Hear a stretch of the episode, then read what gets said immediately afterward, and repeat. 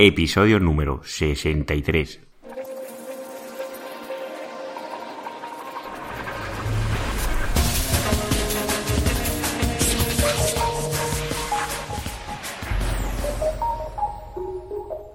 Muy buenos días, nos encontramos en el podcast de SEO Profesional, ya sabéis, el programa donde hablo, explico todo lo relacionado con el posicionamiento web en buscadores y en otros canales. Antes de nada me presento, si aún no me conoces, te recomiendo que vayas al episodio 00 donde explico pues lo que quiero realizar o la misión de, de este podcast. Si no me conoces, que sepas que yo soy Juan Carlos Díaz y soy el narrador o el locutor de este podcast todos los días. Os quiero recordar que me podéis encontrar en la página web de seoprofesional.net. Ahí encontraréis siempre pues, las notas adjuntas al, podcast, pues, las imágenes o un poco la, la tabla de contenidos que yo me guío para luego narrar el podcast.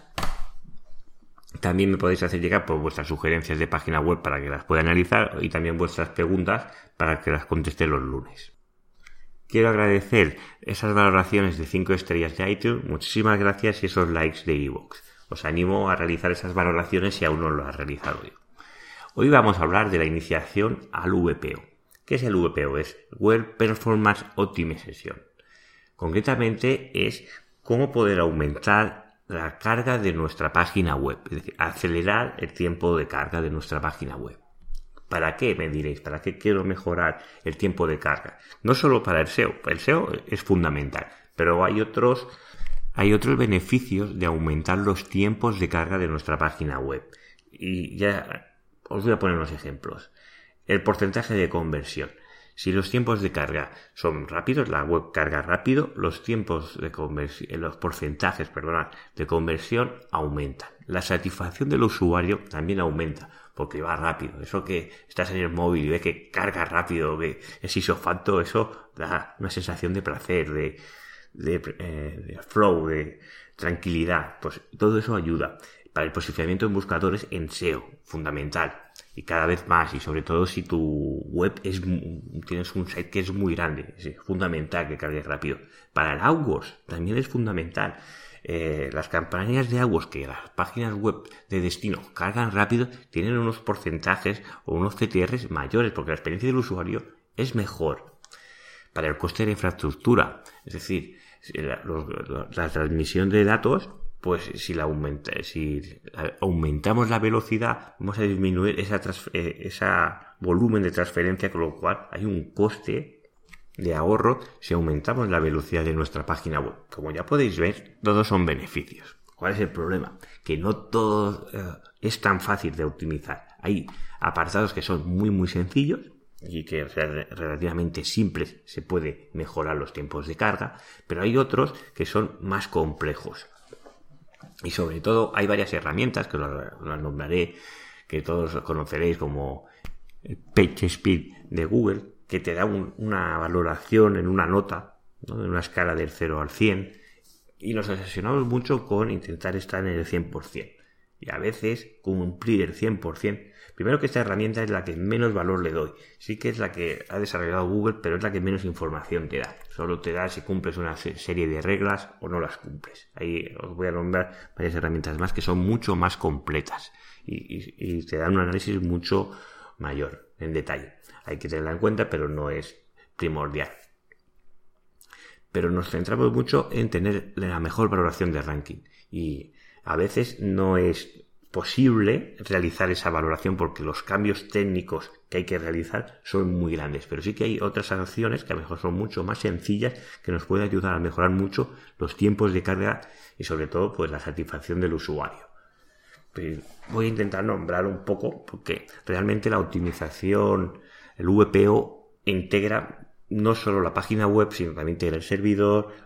Os voy a intentar nombrar todo lo que está todas las partes para una buena optimización de vuestra página web.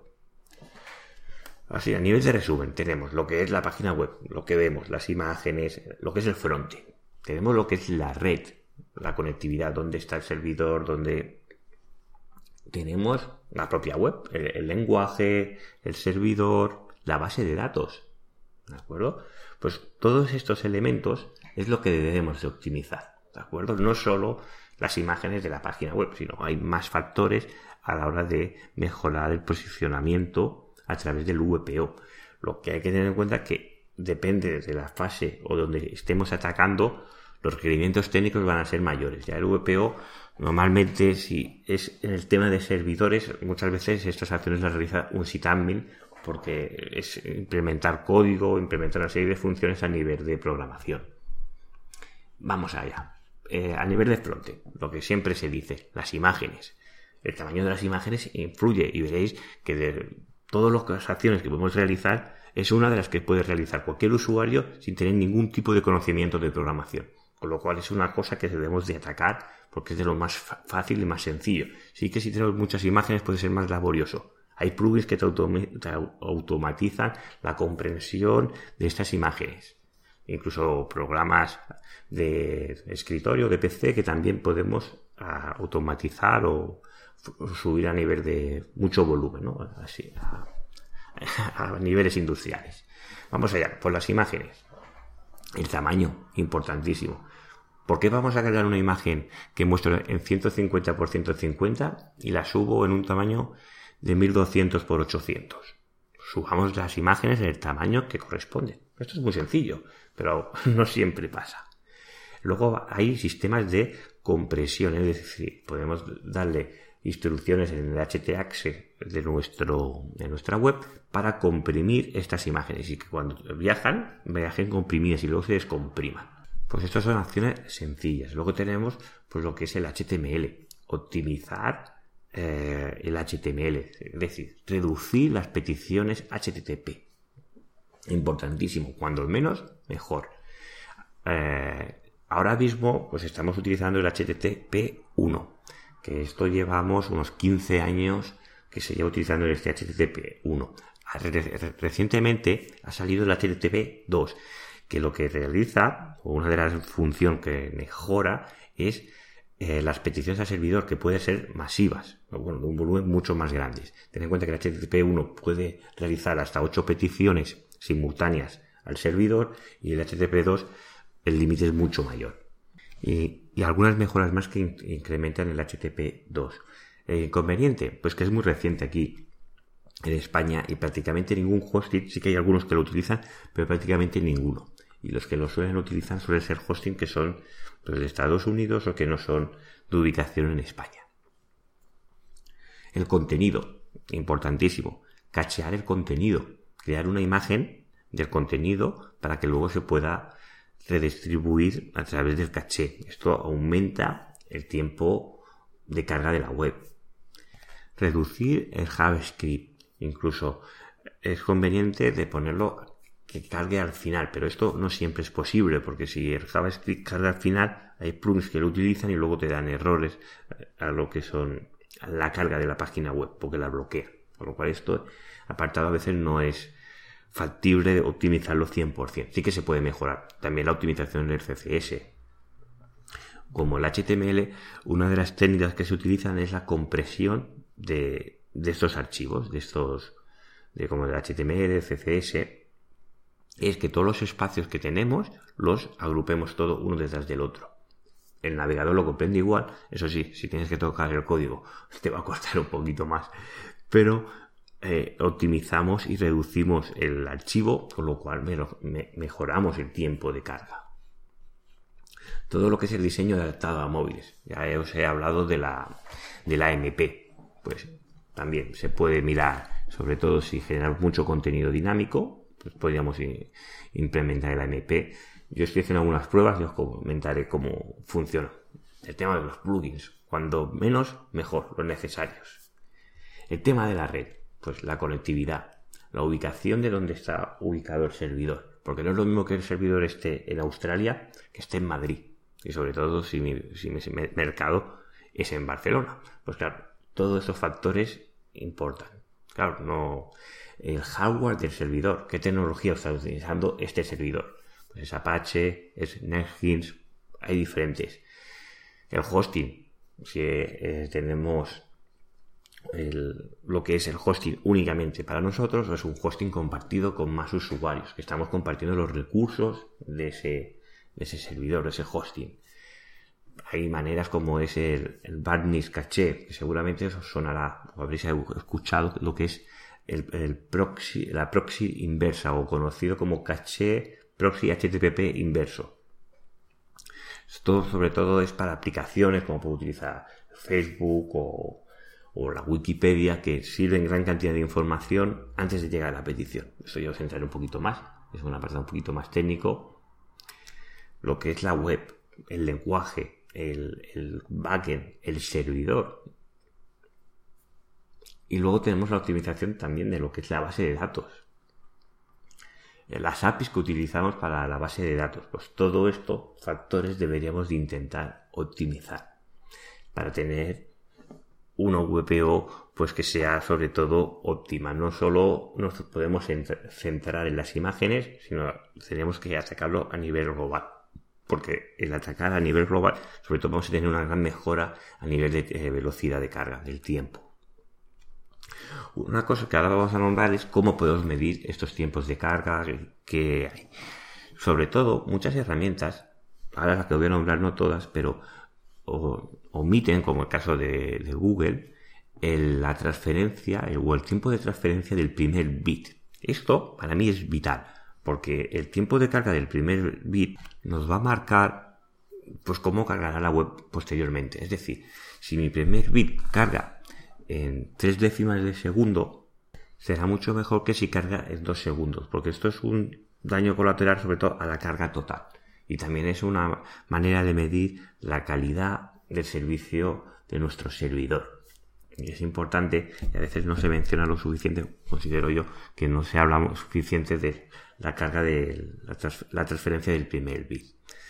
¿Cómo podemos medir esto? A mí la, que, la herramienta que, bueno, todas se complementan, pero una que me gusta mucho es Web Page Test. Os dejaré la nota de los enlaces, que además de decirte cómo carga la primera vez, cómo carga la segunda vez, porque la segunda vez normalmente ya se almacena una copia tuya en el caché del navegador y esto aumenta pues el tiempo de carga, pues le da muchos datos de cómo se estructura eso. Además que te da unas notas por letras A, B, C, pues que son interesantes de, de estudiar. Eso si lo combinamos con otra herramienta que es GTmetrix, pues ayuda también. Estas dos te dan muchos datos.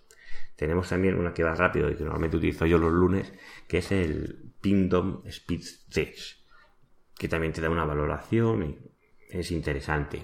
También hay otras herramientas como .com Website Speed y luego otra que es también muy interesante es el Speed Curve, porque esta esta concretamente de las que os he nombrado todas son gratuitas, pero esta última es de pago y lo que te permite es compararte a ti con la competencia. Porque eso es un factor determinante. No hay que intentar ser el 100% de las escalas que vemos o todo lo mejor, sino tenemos que ver cómo estamos nosotros respecto a nuestra competencia. Porque se puede realizar una página web en HTML extremadamente simple y podemos tener el 100%, pero claro, a lo mejor no estamos dando la experiencia del usuario que necesita. Es importante pues ubicar cómo estamos nosotros respecto a la competencia. Si estamos bien, pues perfecto, pero siempre podremos mejorar más, o sea que no hay que descuidarse y si estamos mal, pues tenemos que realizar acciones para mejorar pues todo lo que es relativo al VPO. Soluciones, pues bueno, normalmente todo esto se debe de programar, es un SEO más técnico, a nivel de códigos y todo lo que es, en los servidores y el hardware y todo. Luego también nos podemos apoyar a través de plugins, sobre todo en WordPress, en CMS, que hay muchos plugins que pueden ayudar a optimizar parte del VPO y veremos una mejora importante. El problema es que esos plugins normalmente crean problemas de incompatibilidades con otros plugins porque realizan el tema del caché y suele dar problemas. Y optimizar bien una web a nivel de plugins hay que estudiárselo y mirar y hay fallos y se tiene que mirar y depurar los fallos y por qué esto y lo otro y es, es laborioso, no es instalar el plugin, le doy al OK y ya está. Hay alguno que hace esto, pero claro, la optimización que tendrás será muy pequeña en comparación si lo queremos optimizar casi todos los factores. Luego, otro error que es muy normal es solo mirar la home. La home normalmente puede ser que sea el principal puerta de entrada al tráfico de nuestra web, pero tenemos muchas páginas y sería interesante analizar las páginas que más tráfico tienen, las que no tienen, las categorías y ver cómo están, no solo la home. ¿Alguno de vosotros normalmente busca en la Wikipedia por la home? Pone Wikipedia y dentro de la Wikipedia busca lo que, lo que esté buscando. Yo y la gran mayoría de personas normalmente busco lo que sea, Wikipedia, en Google, y ya voy a la página concreta de la Wikipedia, no voy a su web. Pues esto es lo mismo, no nos pensemos que todas las visitas entran por la home.